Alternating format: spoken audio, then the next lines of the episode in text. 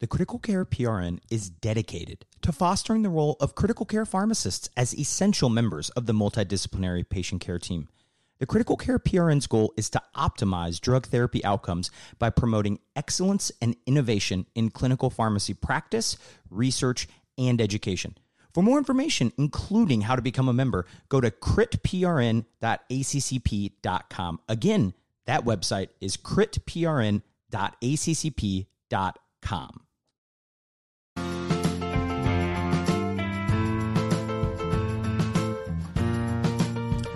Welcome to Pharmacy to Dose, the Critical Care Podcast, a partner of the ACCP Critical Care PRN and a member of the Pharmacy Podcast Network. And I'm your host, Nick Peters. Wherever you are and however you are listening, thank you. Now, two of the most recently released episodes, they've been rapid reactions, right? Focusing on three landmark trials within neurocritical care Interact 3, Timeless, and Optimal BP. So if you haven't listened to those, put them on your list. It's absolutely fantastic uh, info talking about these new trials and considerations. But to help wrap everything up, uh, we're closing out with a two part series on blood pressure control in neurologic emergencies with Andy Webb, neurocritical care pharmacist in Massachusetts. Uh, these are fantastic episodes. I mean, Andy leaves clinical pearls and tips and tricks throughout the episode, like Hansel and Gretel leave breadcrumbs in the famous fairy tale. Uh, this will be a two part series. So part one, this episode, is going to focus on the disease states themselves, blood pressure goals, landmark trials, considerations for us. And then part two, we'll dive deeper into the specific antihypertensive agents, considerations, when to use, when not to use, etc. So, an awesome series. Excited for everyone to hear. Now, let's get into today's episode blood pressure control in neurologic emergencies, part one. Another day is here, and you're ready for it. What to wear? Check. Breakfast, lunch, and dinner? Check. Planning for what's next and how to save for it? That's where Bank of America can help.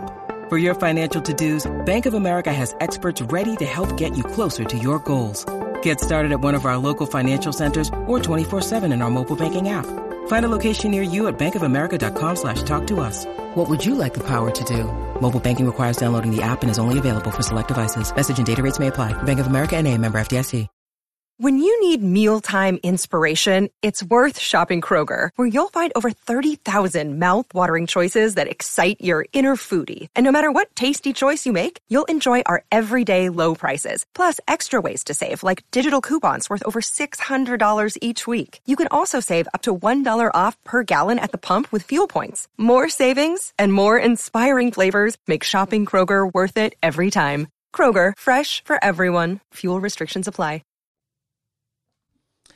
And here with me now is Andy Webb. Now, Andy is the neurocritical care clinical pharmacist at Massachusetts General Hospital and the creator of NeuroWise, a website he uh, started to share deep dives and thoughts on pharmacotherapy in neurocritical care. You can find him on Twitter at AJWPharm. Andy, thanks for joining me today. How are you? Not too bad. Thanks so much for having me on the podcast, Nick. So, channeling my love for 90s hip hop, you have lived on both the East and West Coast, right? Oregon and Massachusetts. So, Yeah. help us settle the decades old question that um, people have literally been murdered over. Which is the best coast? Oh man, I mean, there's no great answers, no perfect answer. I mean, the East Coast is in my blood. That's where I was born and raised. That's where I was kind of originated from. But there is something magical about the West Coast that even now that I'm back on the East Coast, there's still part of me that misses it. So there's a little bit of that mystery, that mystique of the West Coast might might just have a little bit of an edge over the East Coast. I'm not gonna lie. That was you're going to be a pol- you were a politician in a future life or a past life because that was such a good answering both sides of the question. I, I won't we won't we won't pry anymore. Um, in the words of Biggie, I got to choose the East. I'm I'm the East Coast guy, so but I get the West. It's it, the Pacific Ocean is just a little too cold for me. Yeah, Um, you know, I feel that, but that, there's some sort of something different about the gravitational pull of the Pacific Ocean that it just, I think it ties me over. Yeah. Now, the real reason that everyone is here today, right? Blood pressure control in neurologic emergencies, and we'd we'd be remiss to not hit at least one or two kind of background patho quiz questions. And The first one I want to start with is what's kind of the the mechanism behind why appropriate blood pressure control and blood pressure goals are so important in neurologic emergencies? Why we emphasize these goals in these patient populations maybe more than others? Yeah yeah i think this is a perfect question to start with because i think neurocritical care especially almost everything that we do in the unit is backed by understanding the pathophysiology that's going on with the patient. And blood pressure is the perfect example right? So i think when we think about blood pressure control in the neuro icu and neurocritically ill patients there's kind of like two major concepts at play. And one is one that we're probably all fairly familiar with and that's cerebral autoregulation. So the concept that broadly speaking in a healthy population your brain is pretty good at maintaining a steady cerebral blood flow, regardless of what your systemic pressure is. So, in a normal, healthy brain, at the extremes of blood pressure, your brain has the capacity to kind of change some of the vascular parameters to ensure that there's a consistent supply of blood flow, regardless of the changes in systemic blood pressure. But during neurologic illness, oftentimes those mechanisms get damaged and cerebral blood flow becomes essentially dependent on pressure. Your systemic pressures are going to directly kind of translate to whatever the cerebral blood flow is. And then the second concept is that really blood pressure is just a surrogate for blood flow, right? So pressure and flow are proportional, but especially in neurologic illness, in the setting of, say, you know, atherosclerotic vessels, if there's turbulent flow in the blood vessels, you know, pressure is going to be basically variably related to flow. And so really tightly controlling blood pressure is our best guess of ensuring adequate blood flow and, you know, therefore adequate perfusion of the brain tissue.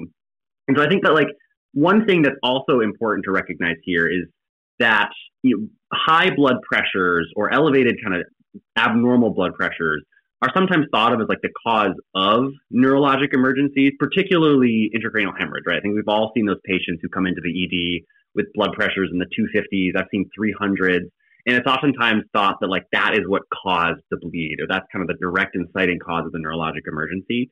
And more often, it's actually really the symptom of the problem, where the neurologic control of blood pressure, where you have your baroreceptors in your aorta, that's you know uh, assessing different changes of pressures in the vascular system. That travels up your spinal cord into your brainstem, and there are structures within the brainstem that can then modulate blood pressure at the systemic level as well as blood flow within the brain.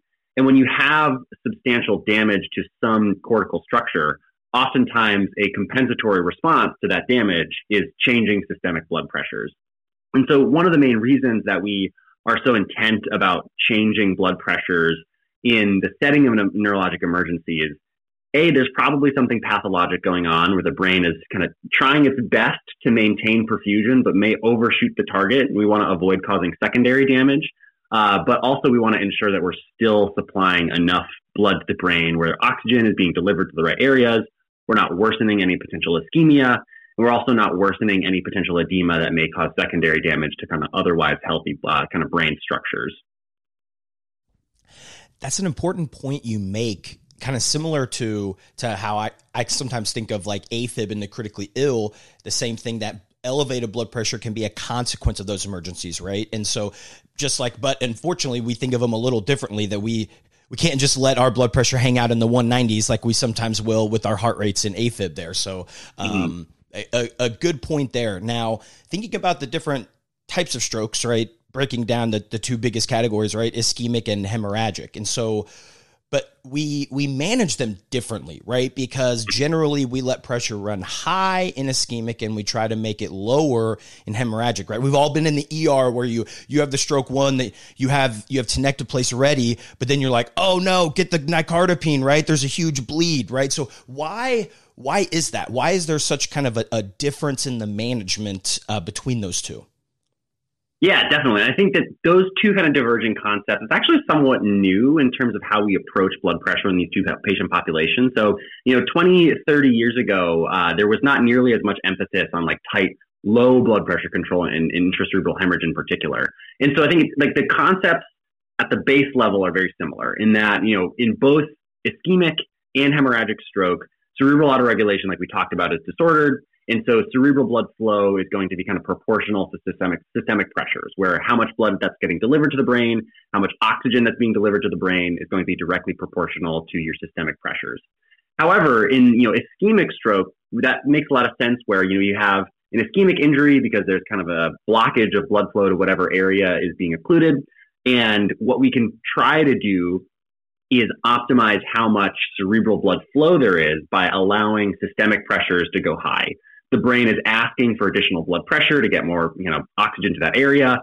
And so we're not going to be quite as aggressive in lowering blood pressure in that setting because, you know, if somebody's systolic blood pressure is 180, 185 after an ischemic stroke, we kind of believe that that's what the brain is asking for for adequate perfusion.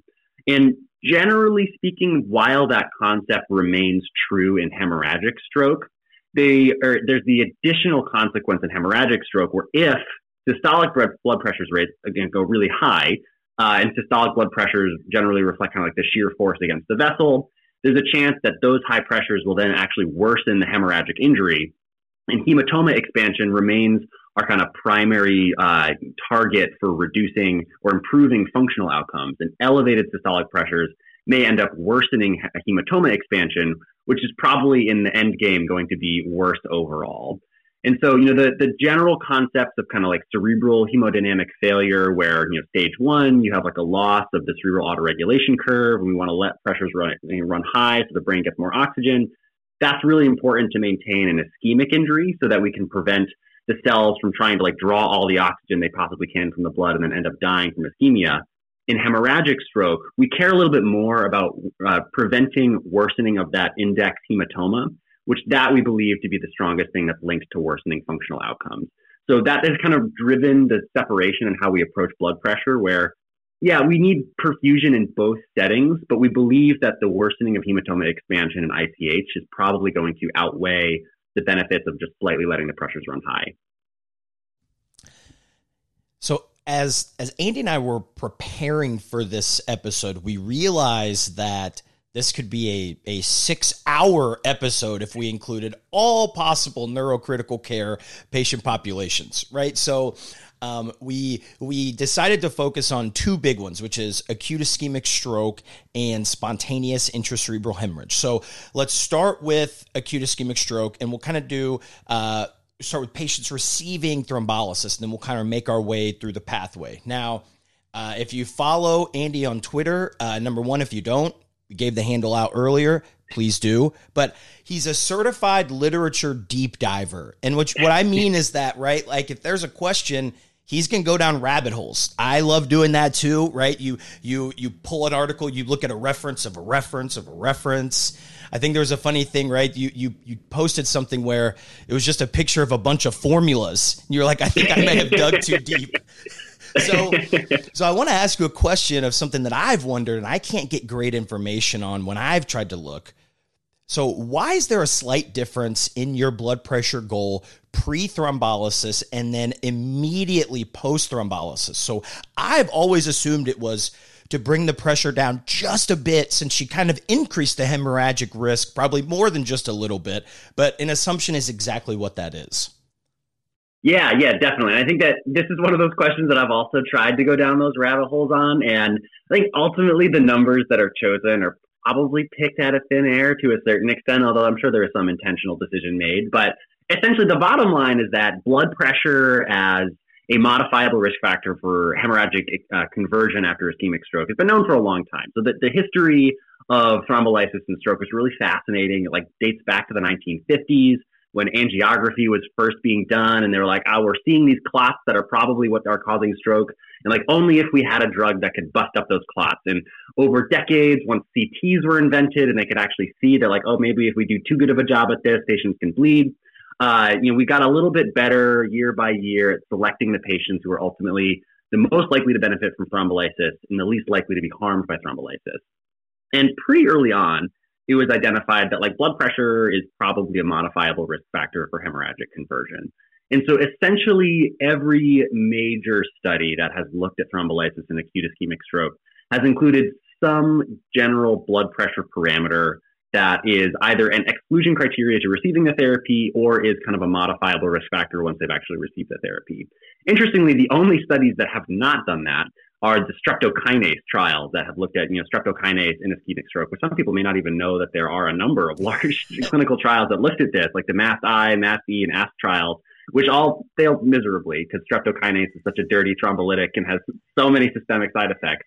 But in any case, for better or for worse, we have this streptokinase data with patients who had extremely elevated blood pressure that at, at the administration of streptokinase.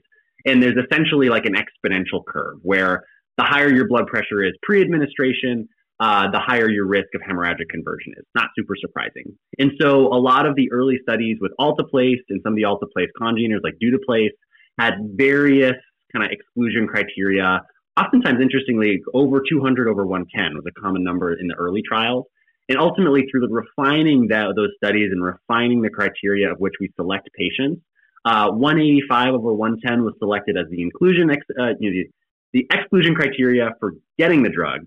And then I think to your exact point, they're just a little bit concerned about conversion right after administration, so they dropped that by five points. I've looked for the exact paper that kind of put, picked out that five as the number, but I have a feeling that it's just kind of a remnant of the original protocol, right? So there's a lot of things that the original NINDS trial did that have still informed practice today and that like maybe should not inform practice just because it's just a trial protocol and they're just doing their best. So like one interesting thing is like we all get 24 hour head CTs on our patients who get a thrombolytic. And that was just what the protocol did. And so there's some data that's coming out that says like in most patients, you might not even need to do that. As long as you wait 24 hours, you kind of give the, the thrombolytic a period of time to work. You probably can safely administer aspirin or whatever you need to do after that. But I think that the blood pressure parameters kind of fall into that category of we're just following how they studied it. And as time goes by, we'll probably end up maybe relaxing that. But in any case, the blood pressure parameter is definitely one of the more like strongly believed to be real contraindications to thrombolytics, where like survey studies have said that, you know, most stroke physicians would not give a thrombolytic to a patient whose blood pressure you cannot control with medication. And so whatever number we end up choosing, it's, it's clearly something that a lot of people really believe is a modifiable risk factor for hemorrhagic conversion. Yeah, and it's when you when we dive into literature and when you listen to this, right? This can be the time we spend the least amount of time, the the the piece we spend the least amount of time on because you're right, the data is the the most clear with it. Now, my one question that I've had, right, because um, you talked about how the blood pressure and acute ischemic stroke that your body, your brain may need that, right? That might be the natural kind of um, adaptation to what's happening. So when you're giving a antihypertensive to bring down your blood pressure to meet that goal do those patients like do we know if anyone has worse outcomes if you required antihypertensive therapy versus not um, and how that like affects our outcomes in stroke yeah, and so this is something that the original NINDS trial investigators were interested in as well. And so there's a, a great post hoc analysis of the trial published in 1998 um, that essentially looked at the difference in outcomes between patients who did or did not get uh, antihypertensives pre-administration of alteplase as well as after alteplase. And so pre-administration, interestingly, there were really not that many patients who needed antihypertensive therapy, which is kind of surprising. Uh, and so 11 of the 56 patients who were hypertensive prior to TPA administration were, that were treated with medications, the difference in functional outcomes were actually not different, whether or not they were given medications before the administration of alteplase. So if they came to the hospital, were screened for enrollment, were enrolled, and their blood pressure was you know 200 over 110, they got a dose of labetalol that brought their blood pressure down a little bit.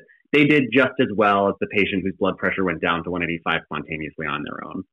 But interestingly, when they looked at patients who got antihypertensives after alteplase administration, there's actually a fairly substantial effect size of worse functional outcomes, where they looked at the good chunk of patients who got antihypertensives after alteplase to bring their blood pressure down a little bit further. And patients tended to have worse functional outcomes at three months.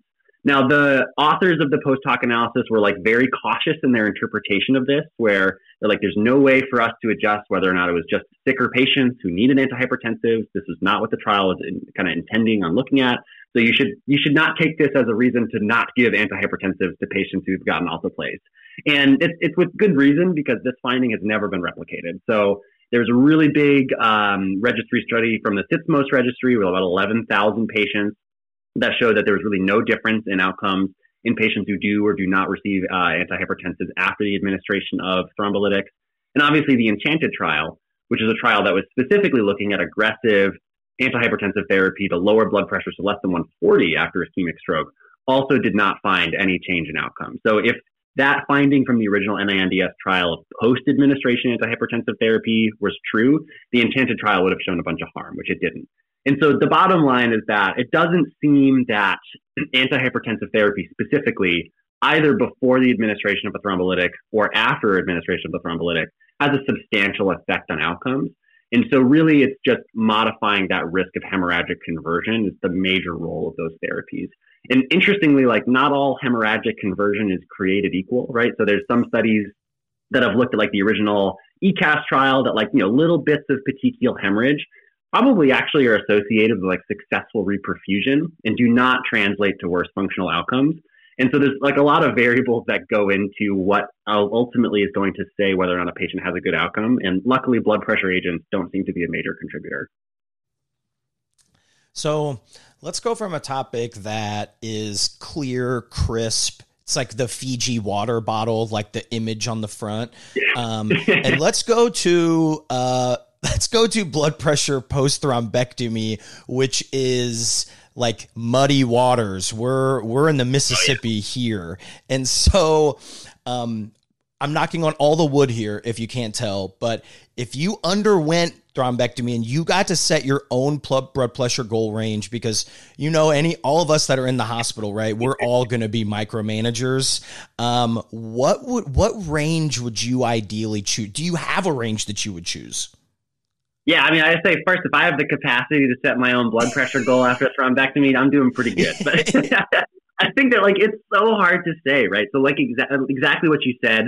Right now, where it's so unclear about what the best thing to do for these patients is. And I think that like for a long time, it was believed that blood pressure was like the last little knob that we could turn to really try to optimize the outcomes of patients who got thrombectomy. You know, over the years, we've gotten better at patient selection. We've gotten, you know, the proceduralists have gotten better at actually performing thrombectomies.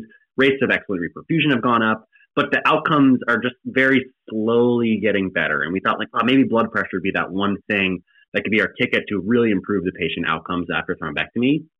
And while a lot of observational data were suggesting, you know, that like perfect little U-shaped curve where there's this nice little window between maybe 120 to 160 or 120 to 140 systolics. That was the, the magic number. As we'll talk about in a moment, that has like essentially been completely thrown out the window. And so I think that there are a lot of variables that come into play here. And as you're kind of thinking about selecting optimal blood pressure targets, I think obviously the first thing to think about is what the degree of reperfusion is. And so the, the TICI scale, which is the scale that's used to grade how successful a thrombectomy was, that ranges all the way from zero to three. Uh, TICI 01 as well as TICI 2A is generally believed to be poor or incomplete reperfusion. And in those patients, probably just letting them auto-regulate to whatever their brain wants is going to be the best thing to do. So if you have incomplete or partial kind of retrieval of the clot without great capillary refill after the procedure, just allowing the brain to select and auto regulate what systolic it wants is probably not harmful and may end up improving some of the collateral perfusion of that area. You know, in outside of the thrombectomy population, there's at least some data that shows, especially in patients with you know some collateral, at least poor collateral flow, and maybe critically stenotic vessels, higher blood pressures may end up saving some like uh, tissue at risk. And so, just letting blood pressures do whatever they want in those patients is probably the best thing. But the, it gets a lot muddier once you enter the excellent reperfusion period, which is TICI 2B, TICI 2C, as well as TICI 3. Uh, and these are where these trials are really trying to select what the best number is. And I think ultimately what we found is there is just not a best number for everyone. And so I think broadly speaking, I think most patients will probably do well around a systolic of 160-ish, but that's kind of like a big generalization that can't be applied to everyone. And so looking at, you know, how big the stroke is, what their collaterals look like on angio, what their blood pressure is at baseline, whether or not they were on like a bunch of antihypertensives at baseline are all going to be variables that we're going to start to include in our decision making about what the individual numbers are. I think as trials come out, essentially we're learning there's only one thing that you really shouldn't do, and that's drive patients' blood pressures really low. Because that has now, as we'll talk about in a moment, been shown to cause quite a bit of harm. And the guidelines recommend what in terms of blood pressure goals? Yeah, so the actual stroke guidelines are pretty vague. They essentially follow standard thrombolytic recommendations where if you get good reperfusion, it is reasonable to keep blood pressures less than 180, which I think is like generally helpful, especially because most of these patients, uh, you know, have received a thrombolytic anyway. And so essentially the guidelines just defer to whatever like the, the most risky intervention they got were. And it, it's tough because you know, a lot of the trial protocols have varying recommendations and varying protocols. So it's hard to extrapolate one trial's outcomes to another based on how blood pressure was managed. And for those familiar with the um, stroke guidelines, right? They have the the boxes with the recommend. They have the the grades with the recommendations. Then underneath they have some some text, um, kind of like context with it. And you know, one thing that that stands out is in that box, they only really reference one study that talks about intensive blood pressure control. Most of the others, it's greater than 150 or less than 180, and that's the Dawn protocol, right? Where they the the Dawn trial where they targeted less than 140 in those first um, 24 hours. So, what does the what does the most recent evidence show us? Because you mentioned it's helped clear some things up, and it has. So, how how has it done that for us? Yeah, so the Dawn protocol, as well as a couple of other thrombectomy trials, had specific blood pressure control parameters in their protocol. So Dawn suggested or they recommended keeping systolic blood pressures less than 140 and excellent reperfusion. Uh, the BEOS trial, which is one of the recently published trials for basilar thrombectomy, also had a less than 140 recommendation. Then Revascat, which is another one of the thrombectomy trials, had less than 160 with excellent reperfusion. But most of the other trials didn't say anything in their trial protocol about blood pressure control. So the big trials like Mr. Clean, Extend IA, and more recent ones like Attention really have nothing in the protocol. If you dig through their supplementary appendix about blood pressure control whatsoever. And so I think like from a thrombectomy trials perspective, the recommendations essentially are just going to default to whether or not the patient got a thrombolytic. And then you just follow the thrombolytic blood pressure control uh, kind of guideline of keeping them less than 180 over 105. Uh, and as we'll talk about in a moment, there have been a couple of other randomized control trials now specifically looking at whether or not the targets of blood pressure are a modifiable risk factor for outcomes. Uh, and they've kind of changed some of our thinking because you know, I think like prior to the most recent randomized control trials that have been published, you know, a lot of observational data suggested that keeping patients less than 140 or somewhere around those lines was the thing to do. So, you know, there are registry trials, including like thousands of patients who got thrombectomy, that almost very clearly showed that there was this U shaped curve where really, really low blood pressures, like a systolic less than 100, were associated with worse functional outcomes. Not super surprising. They're probably not being adequately perfused. But then blood pressures, even just as high as above 140 or 160, in these registry studies were associated with higher rates of reperfusion injury and potentially worse functional outcomes. And so if you were to believe these like, you know, thousands, thousands and thousands of patients registry studies, like 140 to 160 seems like the perfect target. Um, but essentially, it, you can only adjust for baseline covariates to some, like the, to the nth degree in these observational studies. And it's really hard to say whether or not the patients who just landed in that 140 to 160 range, that was just the best perfusion parameter for their individual brain. and these studies really were not designed to say, like, well, now this is definitely a modifiable risk factor that we can target a therapy to. Uh, and so that's until, essentially where. But then up until when that was the best evidence we had though correct up yeah. until you get into these newer studies these large registry studies that did that controlled for everything they could that was the right. best evidence that we had to go on right so it's not like they were necessarily ignoring things because those studies you're mentioning Mr. Like these are big studies that had no mention of it. And so that's the only thing I want to before we get into these other studies, that's the only thing I want to make clear to the listeners is like it's not like there's there's a study that we ignored the that then um, they ignored the outcomes of. It's more that it kind of shows the limitations of registry studies in a pretty big way with all these yep. randomized trials that we'll get into. Yeah, definitely. And I think it, it also highlights just like stroke patients overall, it, it is not a homogenous group. And so I think that's one of the hardest things about studying this patient population is everybody's stroke is a little bit different.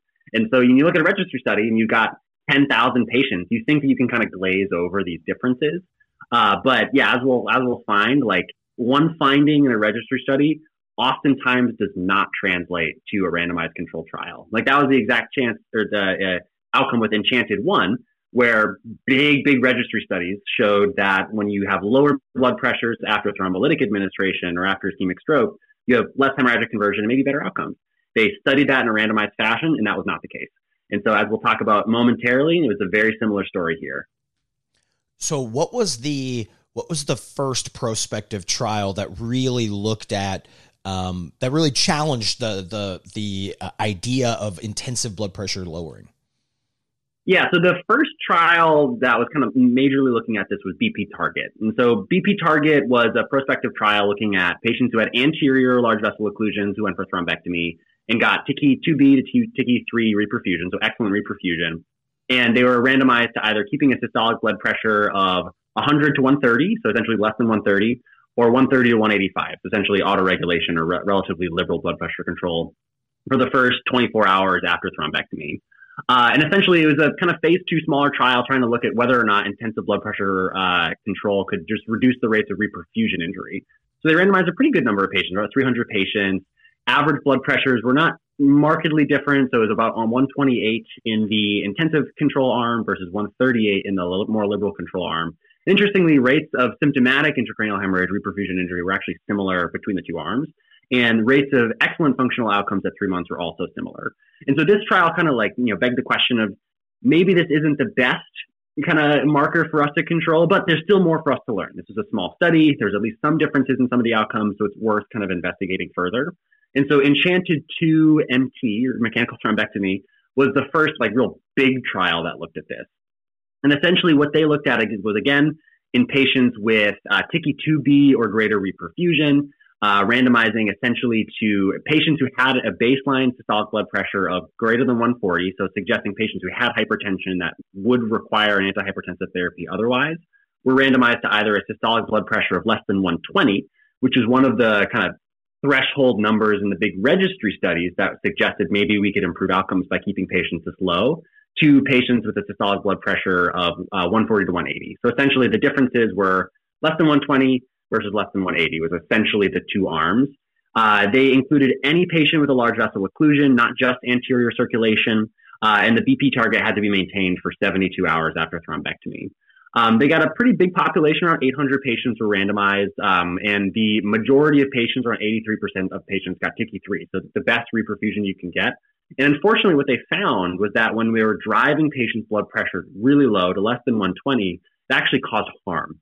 So the kind of shift in functional outcomes, the odds ratio is 1.37, suggesting that driving blood pressures that low is actually hurting patients. Now, there's like a lot of caveats with this study. Like many of these studies, it's not 100% perfect.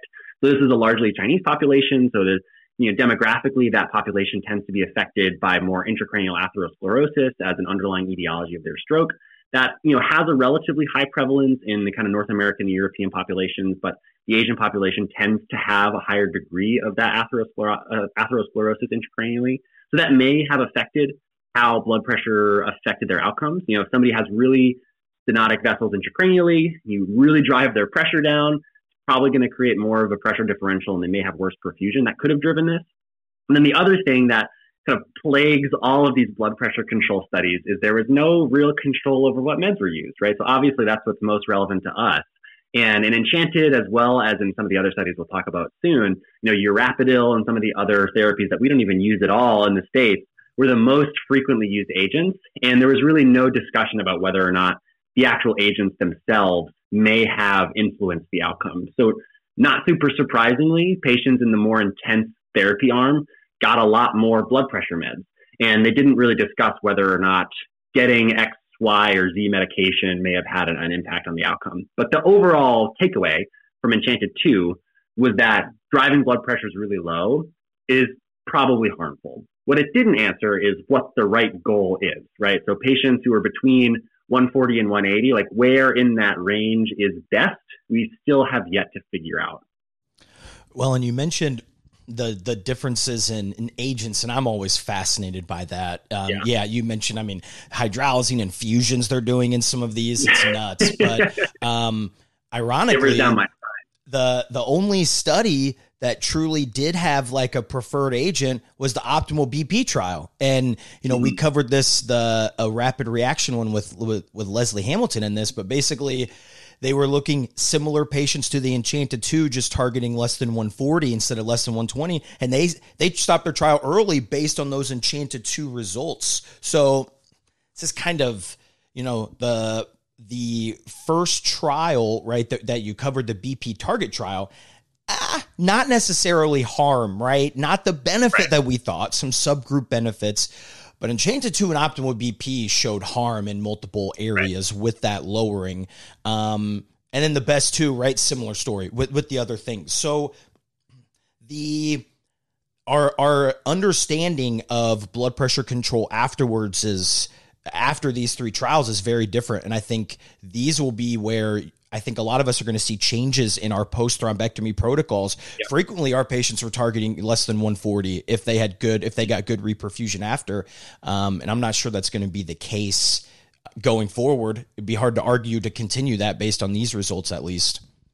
Yeah, and it, it's just so hard because like we know that really low is bad, but we don't know where in the middle is good. And so, like one, I think like the results of these studies don't say that less than 140 specifically is wrong, but it also doesn't say that it's right. And so I think, yeah, I think the, the literature is going to be evolving over the next couple of years to try to really pin down what the right number is. And I think the other thing that'll be important is selecting the right patient for intensive blood pressure control at all. And I think there's probably going to be a lot more coming out of like angiographic assessment of what their vessels look like as to how we decide what the actual value is going to be. And I think that's, you know, you make the point of, you know, not all strokes are created equal. And I think those of us not living in the neurocritical care world, sometimes I'll laugh when it feels like I get 20 landmark stroke articles that come out every single year, right? But it makes sense of what you're saying. And until you're, you you're really paying attention to the details right? There are small differences in inclusion criteria that that completely change the patients that they're looking at the possible benefits that they're seeing. So can we have an agreement that we can still poke fun at it with also understanding that it is important? Can we can we make an agreement there I think the only way to make any sense of some of these trials is to be able to poke fun at it. When it's like seven trials that all look at the same population, but except there's one point difference, like it's like, come on, we're just doing our best. all right, that actually makes okay. You heard it. You heard it, listeners. You you uh you can you have to respect, but also uh, you can give them a hard time about it. Yes. Um, so one of the last things I want to ask in the ischemic stroke side of the management before we shift to the hemorrhagic is um, the we know that the size of the infarct can change some of your other pieces of management. So, does our blood pressure goal change based on how large that infarct is? Kind of meaning like you'll see sometimes like a, a hem, hemispheric or malignant infarct, right? Do should those have different blood pressure goals than kind of our our standard is a bad word, but your normal acute ischemic strokes? Yeah, so, so not necessarily. So malignant MCA strokes are oftentimes, you know, admitted to the unit, particularly before we call like a swell watch. So those patients with very large ischemic cores are at very high risk of developing malignant cerebral edema, which can worsen to herniation. They may be candidates for hemicraniectomy and all these kind of advanced therapies. And so the control of blood pressure oftentimes dovetails the other things that we end up doing for these patients. But the malignant MCA itself doesn't necessarily mandate a different blood pressure target than other strokes. I think there are some caveats there where, you know, if somebody has a very large territory at risk and not necessarily completed that infarct, that may change our blood pressure management strategies. So there's like some relatively low quality but kind of convincing data that in patients who have large territories at risk, especially who have critical stenoses of their intracranial vessels, increasing their blood pressure with pharmacologic therapy might be beneficial. And so there's some, you know, studies or papers from the 90s that actually came out of MGH where patients who had really tight vessels and had a big territory at risk by increasing their systolic blood pressure, say from whatever their baseline is to 180, even up to 220. You know, there's a case series of about 30 patients. A third of them had significant improvements in their neurologic exam, with the thought being that you could potentially improve the perfusion to those critical areas at risk kind of nice because it's something that you could do at the bedside, or if you have a patient with a big territory at risk, got tight vessels, increase their blood pressure for 30 minutes, see if their exam gets better. And if it does, then you have the answer that they have a blood pressure dependent exam. But if it doesn't, then you also have your answer that blood pressure is not a dial that you can kind of twist there. But broadly speaking, in somebody who has a malignant MCA stroke, the management of their blood pressure is going to follow whatever other therapy they may have gotten, be that a TPA or because large strokes are at risk of hemorrhagic conversion, obviously if they end up converting, we're going to be a little bit more aggressive in controlling their blood pressure there. And the first time you get to see that happen, the change in like um like neurostatus from like when the blood pressure changes, it's it's so cool. So if you haven't yeah. seen that, if you haven't been at the bedside for it, pop your head in the room the next time that happens because um it is it it's a really it's it's a really cool thing that's that's it's a cool thing in medicine that's not gross at the same time. exactly. It, it's pretty cool when you turn on the norepi or the phenylephrine and they start talking again, right? It's like that's pretty cool to watch. Exactly. So let's kind of let's kind of shift into our patients with spontaneous intracerebral hemorrhage and starting off right all of our guidelines we're trying to use grade criteria right and trying to make um the have the best evidence and, and use that evidence to inform our guidelines. So if if you're rating the level of evidence for blood pressure management in spontaneous ICH, what grade would you give them? Yeah, and I think that I pretty much agree with the ICH guidelines here. The the level of the data is probably around like a level two, right? And I think even with the publication of Interact three, which we'll talk about momentarily, really don't think that that's changed that much. So Interact three would say that they're the first level one data for blood pressure management and ICH. But much like we've talked about in ischemic stroke, hemorrhagic stroke is there's just so many variables at play in how we think about managing these patients that it's so difficult to design the perfect RCT to fill that level one gap. So I think we have lots of great trials which can inform our knowledge, but I don't think that it's quite moved past that level two phase quite yet.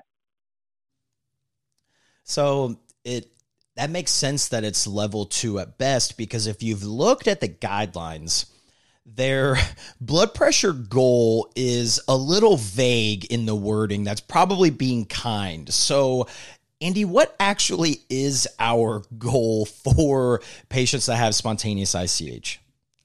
Yeah, so I, I think the guidelines kind of separate this into two different you know avenues. So the first and actually interestingly stronger recommendation is to limit blood pressure variability, which you know, is a fantastic goal that is just not really possible to achieve bedside. I always like when I was reading this, I was chuckling, like asking my nurses, like, "Can you please titrate the NiCard to a standard deviation of 10 millimeters of mercury?" Like, it's just not really a feasible practice thing. But at least conceptually, the agents that we choose can achieve that goal. And so the actual goal that we want to set that we, you know, put in the order, can actually titrate the medication to. I do think Interact 3 helped here in that 140 as a systolic blood pressure goal probably the best goal for just about everyone. And it really gets back to that not every ICH is created equal, so it's hard to say a universal goal, but at least that's how Interact 3 was designed. And so, given the findings, I think that's probably what we should be shooting for in pretty much every patient, with the caveat that lower is not always better. And so there should be a floor. And the guidelines, as well as Interact 3, set 130 as that floor. And I think that's pretty reasonable to really shoot for 140, try to keep it tightly around there, but definitely don't go too low because you might actually end up uh, causing harm. So, does our presenting blood pressure change that? Because you mentioned in the beginning you've seen blood pressures up to 300. So, yeah. say it's 220, 240, 300. Are we are we keeping that same goal? Yeah, and so this gets into the nuance of management, right? And so I think a lot of people bring up these thresholds uh, because, especially Interact 2 had 220 as an exclusion criteria, or at least patients who were greater than 220 were not included. One caveat, though, in the protocol, they actually allowed medications to be given to those patients who were above 220. If med, if their blood pressure could get below 220, then they could be enrolled. So it's not necessarily like Interact completely excluded those patient populations that had really, really high blood pressures. And that was seen in Interact 3, where there was not a specific blood pressure parameter. And the maximum baseline systolic in Interact 3 was actually 284, right? So, like, pretty high. And those yeah. patients were still randomized to get all the way down to 140.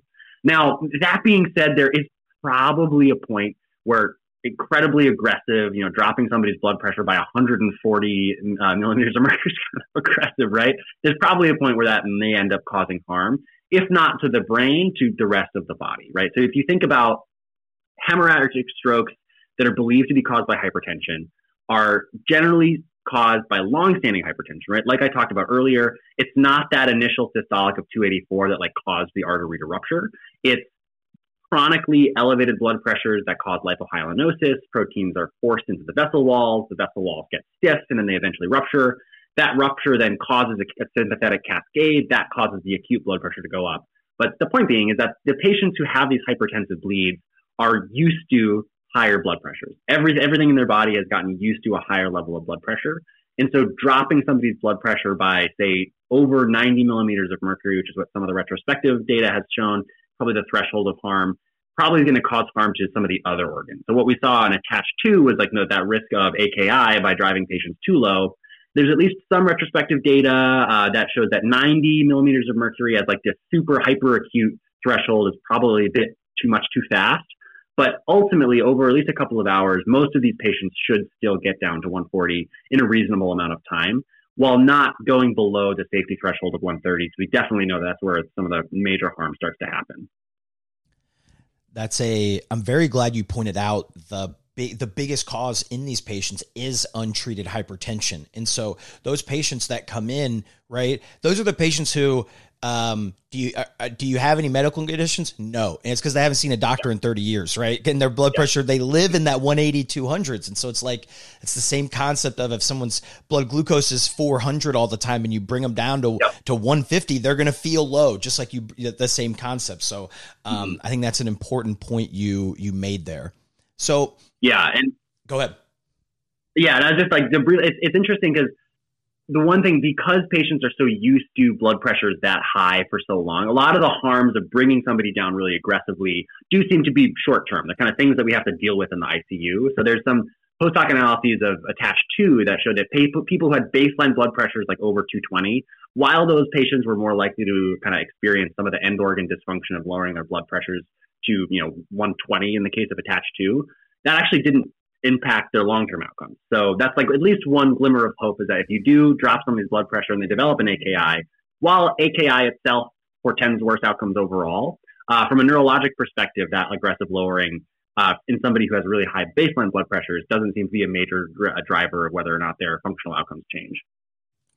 That is a great piece of information to pass along. I love that. Um, so friends of the pod listening know I like ranking things. It's just in my blood. So there's been a few uh, blood pressure trials in ICH. So I I tasked Andy with picking a Mount Rushmore of trials. So for those who don't know, there are four of our beloved presidents on the side of a mountain in South Dakota. So Andy, what would your if you're doing a Mount Rushmore of trials of blood pressure control and ICH, what would the four be? Now you now for the record, I'm I'll put in my what mine was afterwards, but he I I kind of had a list and um Andy saw that and I I'm I'm looking at it. It differs a little bit. So Andy, what's your four trials? Yeah, so I think uh, obviously it's going to be Interact two and ATACH two, right? Those are going to be the the heavy hitters, the one that we all base our uh, a lot of our recommendations on. But the third one that may have surprised you is the patient level analysis of those two trials together, which maybe is cheating, but I do think it's important, right? So there is a, a nice, really well done post hoc analysis published in Lancet in 2019 where they pooled the data from both Interact 2 and ATACH 2. And some of the analyses from that particular trial are actually what ended up driving the recommendation to limit variability in the guidelines. So, if anything, that paper actually probably told us a little bit more about blood pressure control in ICH than each of the individual trials did on their own. And so I find that paper fascinating because they really break down some of the trends and how aggressive you can be, what the variability was, what the actual temporal relationship with blood pressure and outcomes are. And so the Moullaali 2019 paper is my, it doesn't have a fancy name, which is so sad, but Interact ATACH 2 combined or something along those lines. That's going to be my number three. And then obviously now that we have Interact 3, that's going to have to be number four. I think that's the, one of the largest, most rigorous and kind of most interesting study to date in ICH that is, I think, going to be dissected and talked about for a long time. you lived up to your reputation so much there by including a patient level analysis as one of your four landmark trials.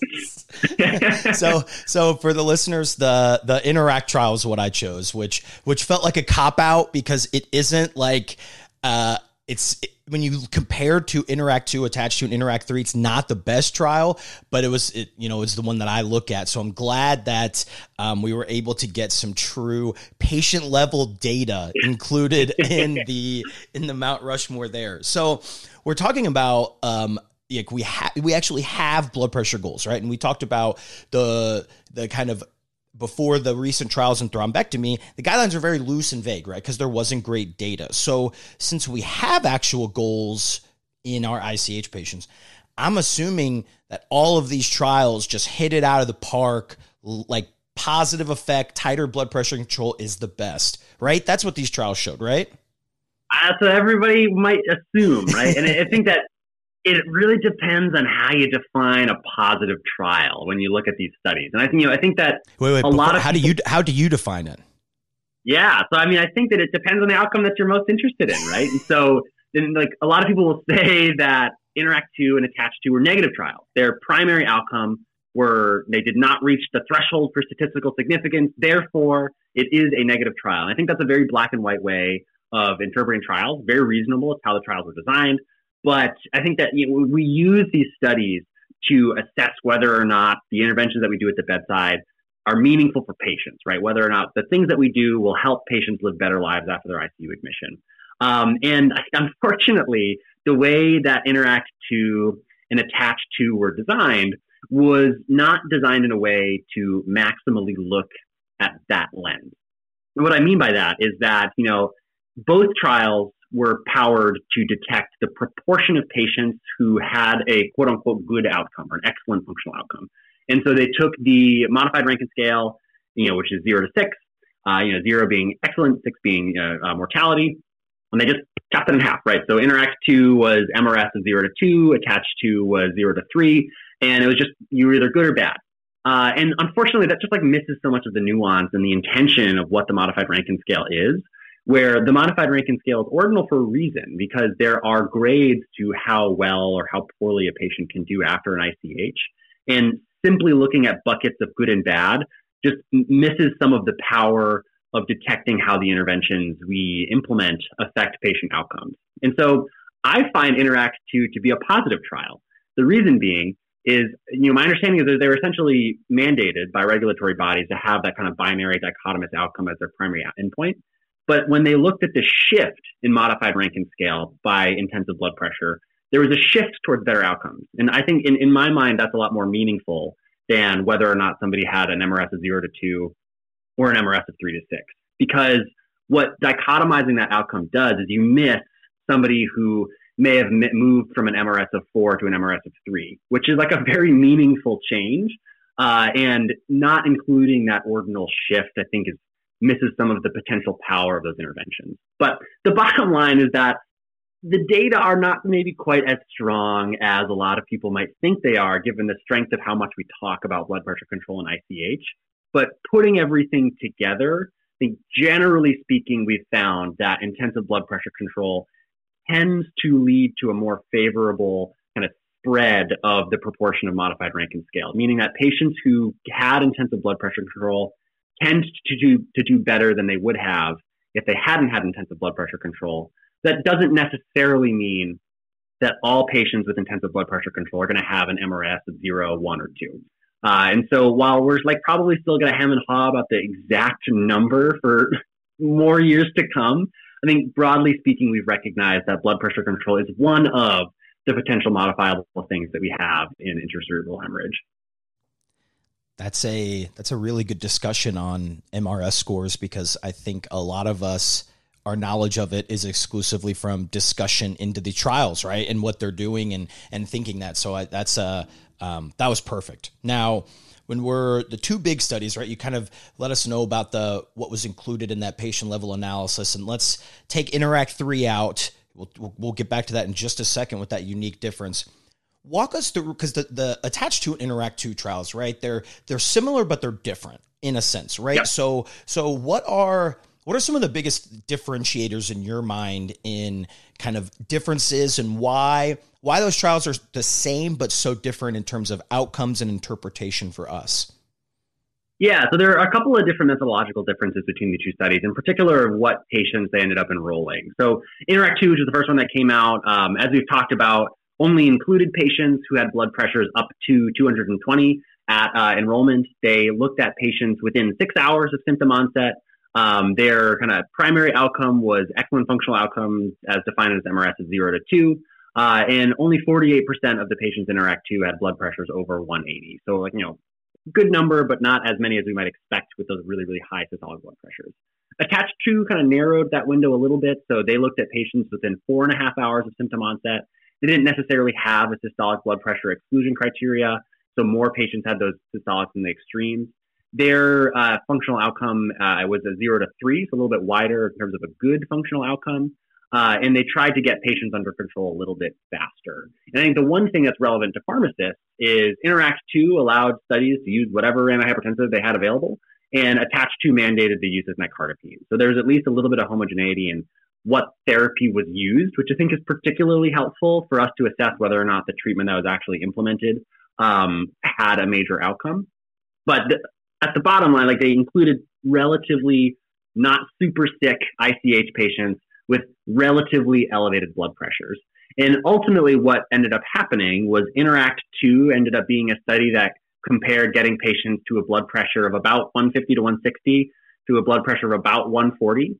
And ATACH 2 compared patients who got blood pressures of about 140 to about 110 to 120.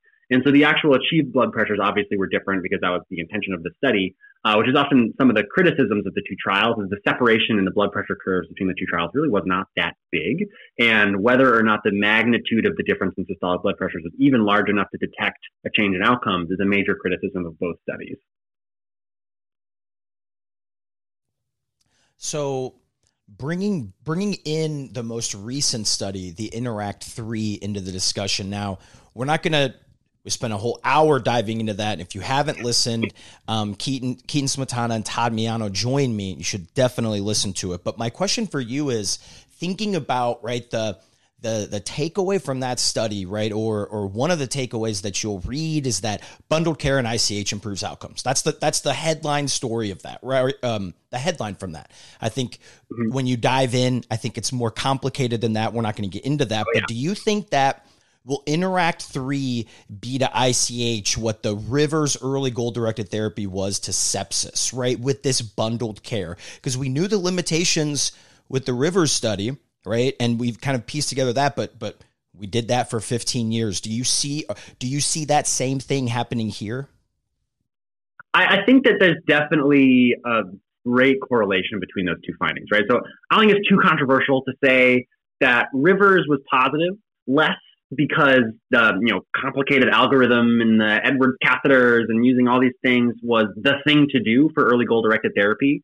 But more so because back when Rivers was published, you know, somebody who is septic in the ED, they're like, ah, well, we'll start antibiotics and hope for the best. And it turned out that when an, an, intensivist was at the bedside, managing hemodynamics, being attentive to the patient, really focusing and optimizing every single variable they possibly could, like surprise, surprise, the patients did better. And once we realized that patients with sepsis had the capacity to do really well, if we were really intent on managing everything that we possibly could, that's where standard of care ended up moving to. And so when you look at the major EGDT trials that didn't find major differences between the strict protocol versus standard of care, it's because standard of care changed because of Rivers. And so I think Interact 3 is very similar, where you know, Interact 3, in terms of its external generalizability, it's really hard to extrapolate the exact findings to every hospital everywhere because what this Interact 3 was specifically designed to do was find hospitals in low and middle income countries who did not have specific protocols, yep. policies, bundles of care to optimize the outcomes of ICH. And they took those hospitals and they educated them and did essentially continuous quality improvement on these are the parameters that might be able to improve outcomes in ICH. If you control blood pressure really tightly, if you have great glucose control, if you avoid fever, if you reverse anticoagulation, and really focus on optimizing each of those variables, let's see if that bundle improves care. And surprise, surprise, it does.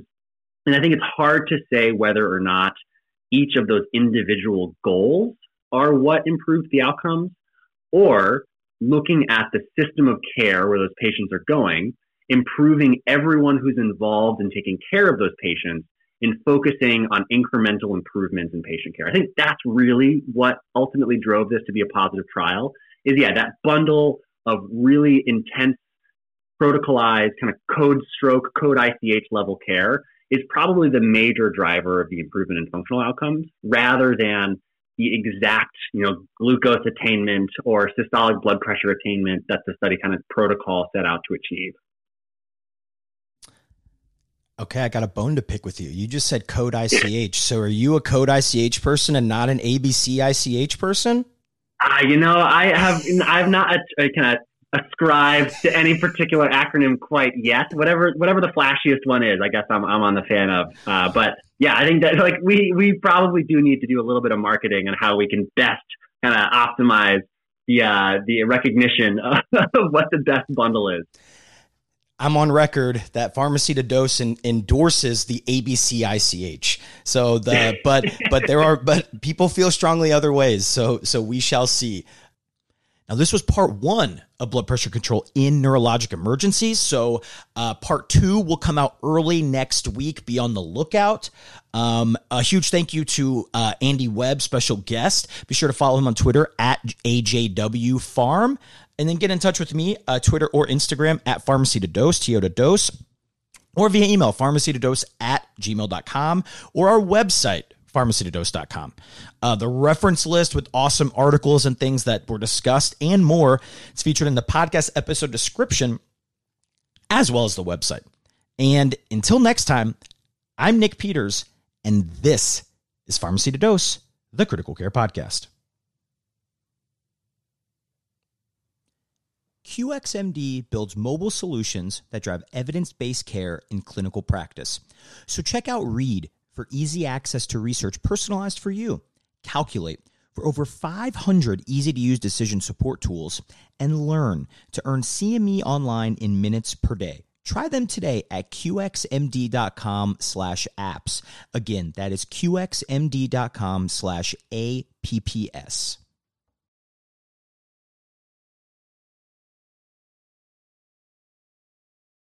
The Critical Care PRN optimizes drug therapy outcomes by promoting excellence and innovation in clinical pharmacy practice, research, and education. For more information, go to critprn.accp.com. Again, that is critprn.accp.com. The podcast provides general information only and does not offer individualized medical or professional healthcare services, including pharmaceutical advice. The contents and materials in the podcast are not intended to be a substitute for inpatient pharmaceutical advice, diagnosis, or treatment. Use of the contents and materials on the podcast does not constitute a pharmacist-patient relationship. As a result, the information in and materials linked to this podcast are applied at the user or patient's own risk. Users and patients should consult their physician or personal healthcare professional. Users or patients should not ignore or delay seeking care because of something they heard on this podcast. In case of an emergency, the user or patient should contact their physician, call 911, or go to the nearest medical emergency facility. The views and statements expressed on this podcast are those of the host and guests and should not be interpreted to reflect the official position or policy of ACCP or the Critical Care PRN. ACP and the critical care PRN disclaim any and all liability or responsibility for any direct, indirect, incidental, special, consequential, or any other damages, including without limitation, loss of profits arising out of any use of reference to, reliance on, or inability to use the podcast, its contents, and materials.